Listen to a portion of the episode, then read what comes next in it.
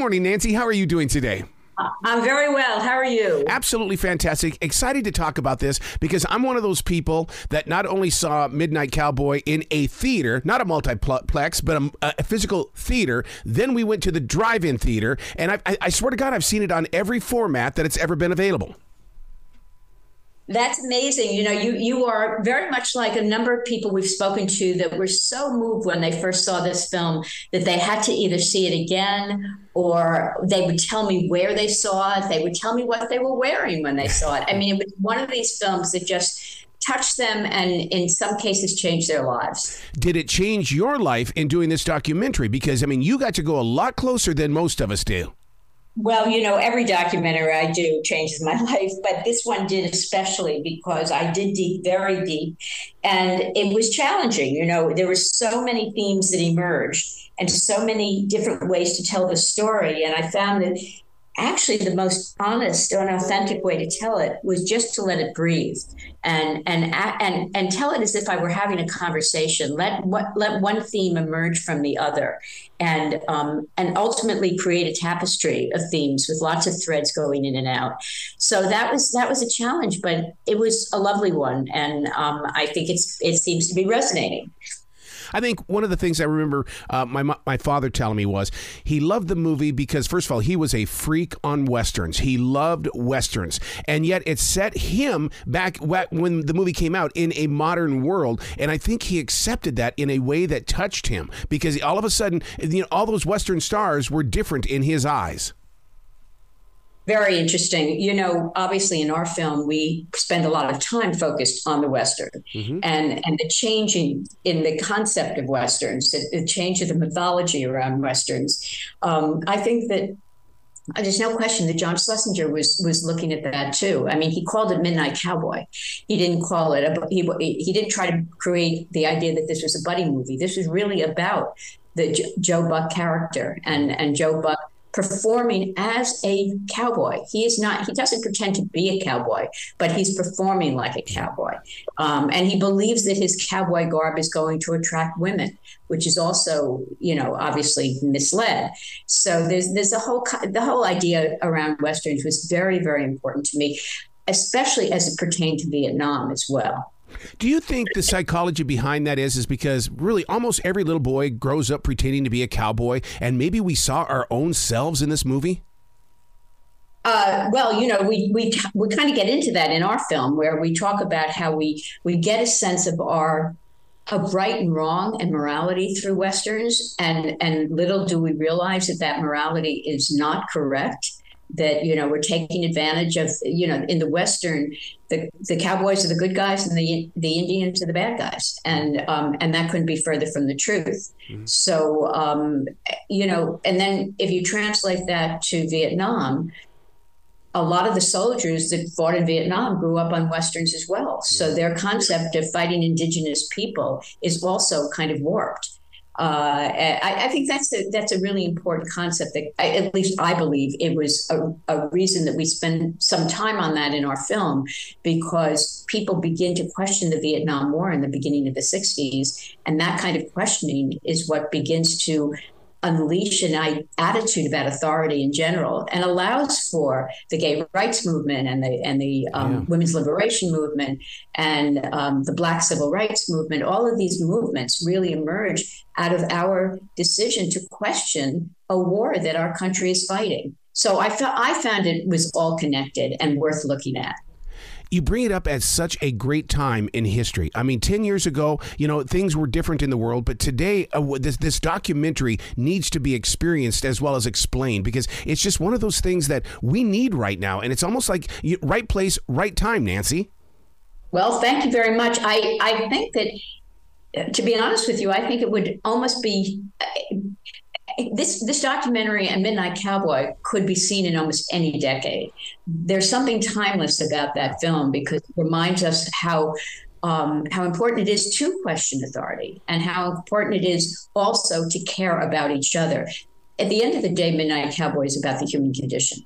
And it's about the need for people to connect to each other and to to care about each other and to try to save each other, no matter where you are in the in the ladder in in society, no matter what rung you're on, everybody deserves salvation. And I think that could have been made anytime. Listeners, you need to understand that this documentary is going to be in movie theaters. This isn't going to be something you're going to quickly jump onto a, a streaming channel and find. And, and I love the idea that you're putting it in theaters because we need to experience it on that larger screen because I think it's, it's going to go deeper into our soul by making it bigger than life. Well, thank you so much for saying that. Um, we are in theaters. We we just opened at the Film Forum in New York and at the Laemmle Theaters in LA, and we've got a long list of theaters. If anybody's interested, they can go to zeitgeistfilms.com that has the entire list, and we'll be we'll be advertising um, each theater as well on our, our social media. But I appreciate what you say about the larger than life quality. In fact, the interviews that we do are those those people that we're interviewing in our film, they're they're very much larger than life. We shoot them close up. It's very intimate, um, and they're very invested in that movie. And I think the interviews really do help guide the viewer through these multitude of themes. Speaking of those conversations, was Jon Voight pretty much open to talk about it? Because I know that that one scene that makes me giggle like a child when he says that he wanted to say something that was very poetic. I love the fact that he was very raw and it didn't go poetic because it showed his human self. I agree. Uh, he was he was a terrific um, interviewee, and he was very invested in the his the Midnight Cowboy itself and the film. He and you know that that film changed his life. That that was probably his first major role, mm-hmm. and he he hit it out of the park. And um, and he proved he was a serious actor. Up until then, he had just been doing some television things, and not very successfully, I might add. So you know, this was a very important part for him. But it was also a bonding experience for him with Dustin Hoffman, with John Schlesinger. They all bonded in a pretty unique way, which is fascinating because in many ways that's what Midnight Cowboy is about is bonding. You bring up a really interesting point about them bonding, and the reason why I bring say that is because you know you, you say that you know the, it, it, was interesting to see these these actors in real life get together. Well, that's what the whole theme of the show is about, is it not? The movie it's it's about an unlikely friendship. So I mean, it was like they were they were acting it out in real life as well as on film. Very much so, and and they, and they still feel that way. I mean, unfortunately, Dustin Hoffman wasn't available for for an interview, but John John was very interested in whether or not Dustin was going to be uh, in our film, and and obviously wanted him to be in it. I mean, there, I think there's a genuine caring among all the people that are in the film who are still alive, and there's a genuine sadness about those who are not uh, yeah, this, as I say, this this film really changed their lives as much as it's changed ours. How many people have you talked with that look at the film and and look at the the the city of New York behind them as a picture postcard from the past, and they embrace that that that unbelievable New York scene because we've all fallen in love with that, and and this film takes place in that, but it's in a different time period. But I still really love it when you say still, I think people really do love it, and many of them miss it. Yes.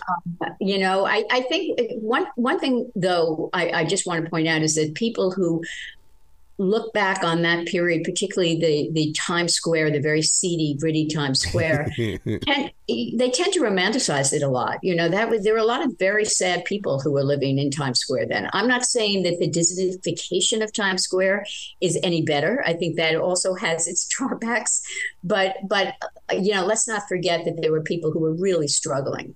And, and those people had to find somewhere else to you know live and, and, you know we see my my my concern about today is that we have so many people still living on the streets. Yep. and so many people there's so much economic disparity um, at this time. And i you know it, it didn't it didn't start here. You know we see that economic disparity in the midnight cowboy. And i don't know. It's just I'm not sure much has changed, and that's that's kind of sad. I think the only thing that's changed, and I just learned this on America's Got Talent, is that they're not saying people of homelessness; they're saying houseless, and and that that changed me. And then I looked at my wife. I said, "My God, we're going to talk about this with, with, with this documentary because I'm sure it's going to come up in the subject that that well, you know the, people without homes." That's right, um, and and I guess the idea of changing the terminology is is very much like what's going on with a lot of terminology today. But I can I can appreciate the fact that they don't. No one wants to impose on someone the idea that they don't have a home just right. because they don't have a house. So um, I I understand that intellectually. So, for you to go into the darker side of the other side of movie making, I mean, how do you mentally and physically prepare yourself for that? And once you've been there, how do you recover? That's really a, a kind question on your part. Um, it, it's you don't really recover, and mm. in some ways you shouldn't. You know, I'm I'm now I never walk down the street without thinking about these characters when I see someone on the street who is who is you know begging or or houseless or homeless, whatever you want to call it. Um, I, I, think I was always sensitive to that. I think it's one of the reasons I made this movie. Um, but I am very even more so today, and I hope I always will be.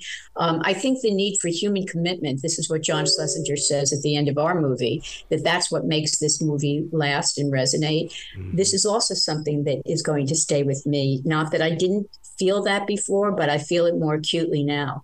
Um, you, you, I hope these films change me and I hope they change everybody who sees them. See, this this is this is drawing me closer and closer to directors and filmmakers in the way that you carry these characters forward. I mean, even Wes Anderson talks about this about how it, you can't just shed these characters away. You've got to talk to them in a way of saying, "Look, continue your story, but I got to get on with my life." well that's not what we do i mean each one of these you know it's it, they say that when you fall in love with someone you give up a piece of your heart yeah and you never that piece back quite and i think that's true each one of these films i've made i've, I've certainly given a piece of my heart and i'm happy to do it Wow. So would this movie get the same kind of rating today? I mean, because look at what's being delivered today versus what was being released then. Well, you know that rating, that X rating, only lasted for a minute. Um, yeah, it didn't. It didn't. It didn't last, and it was not even imposed upon the film. It was the filmmakers who asked for it in a most peculiar way. They had been. Uh, they it had been suggested to them by a psychologist in the day that this was a film that was gay friendly and it might push some um, you know, folks who were on the fence over the fence and and and caused them to be gay. And of course, mm-hmm. that was all nonsense. But it frightened the producers, and they felt, well, we better protect ourselves. If we call it if we call it an X, then we can't be blamed if someone comes to this, see the film and they are influenced by it. Um, and then very soon after, they realized that this was this was nonsense, and the um, the co- the the the board that rates things changed it to an R uh, without making any changes in the film whatsoever. Um, but you know, this was a time when what homosexuality was a crime. Yes. And and um, and it's it's important to remind people of that, and we do spend some time in our film discussing that. To be that brave in this age of where they want to shove people back into a closet. I mean that that's brave of you, Nancy. Um, I believe me, I'm not the brave one. I, I, think that there are an awful lot of people who have been very brave then and today. People who are who are transitioning today, who are transgendered. This is this is the new frontier: is gender identification, and that's a tough life to live. Um, and so I I admire folks enormously for being who they feel they really have to be. Could there be another Midnight Cowboy today? Is there a director out there that's going to take a chance? I, you know, I think there are other Midnight Cowboys. I think that there are a lot of, you know, what, what's unique about Midnight Cowboys, it was made by a um, regular movie studio. It was made mm-hmm. by United Artists, but there are an awful lot of independent films that are looking at these subjects and dealing with the gender uh, dystopia, the gender uh, transitioning, um, gay life in, in, an open way that had never had not been done before. I mean, there's so many independent films that are asking very deep, serious questions about society, about systemic justice or injustice, I should say. Um, you know, there are a lot of courageous filmmakers out there. I'm, I'm, I'm very glad to be considered one, but I don't think I'm very con- courageous compared to um, many independent filmmakers that are dealing with very, very sensitive subjects. See, and the one thing that I that I felt was I felt like that you you're the conversation starter. You're the, you're the one that uh, makes people go, oh wow, oh wow, and then and then the conversation begins. At least you placed it out here for us. Thank you so much. I think that Midnight Cowboy is the conversation starter. And all we did was embrace that film and say, let's continue the conversation. Um, and, and in fact, that's the way I created the, the structure of the film was by having a conversation. Um, but I, I really appreciate that. I hope this conversation continues well past our film. The, the soundtrack itself. You know how we are with music. We get our own interpretation. Did you do any research on people connecting that soundtrack to what they also heard on the radio? Because mental pictures sometimes listeners if they didn't see the movie they won't understand why that song was selected for that particular scene are you talking about my soundtrack or Midnight Cowboy? How about let's let's use both because when people see the documentary, that when they hear a song on the radio, they're going to make a connection now. But if they don't see the documentary, ah, it's just another song. I, that's what I don't want. I think I think music has a, a brighter spot in our hearts, and it needs a stronger purpose. Well, thank you. Uh, that that's well said. Um, you know, the, the score for Midnight Cowboy is considered one of the great scores, right? And um, we don't use all of it. We use we use it a little bit. We we can't use all of it. It's it's kind of prohibited. But you know, we also used other songs from the era, and that was purposeful because I wanted people to feel that they were immersed in that era. So I hope people will watch our film because I think they'll enjoy those songs very much. Um, there's some unusual choices in there, from Janis Ian to the Toys. I think they'll enjoy these these songs very much. The song selection, I, I realized it was it was about the era because it, I, I, I guess I'm that guy, that old guy, that when he hears a song, it does take me back there right away. What else did you use to put us back there, outside of the pictures of New York and things like that? Because there's something about this this this documentary that is creating a relationship in my heart.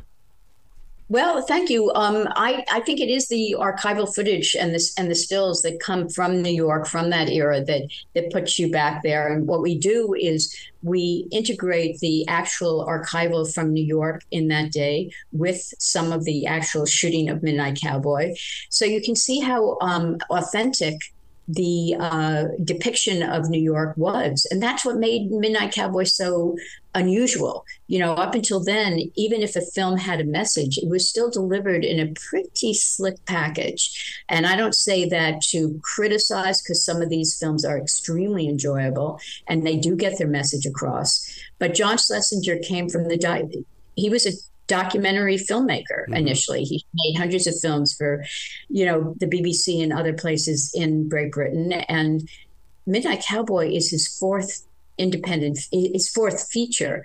Um, and he comes to the United States um, to make this movie. He was kind of an outsider. He he wasn't a New Yorker. He wasn't an American, and he sees New York as many outsiders see it. He sees it for all its grittiness and all its its seediness, and and also for its, I guess, for its love.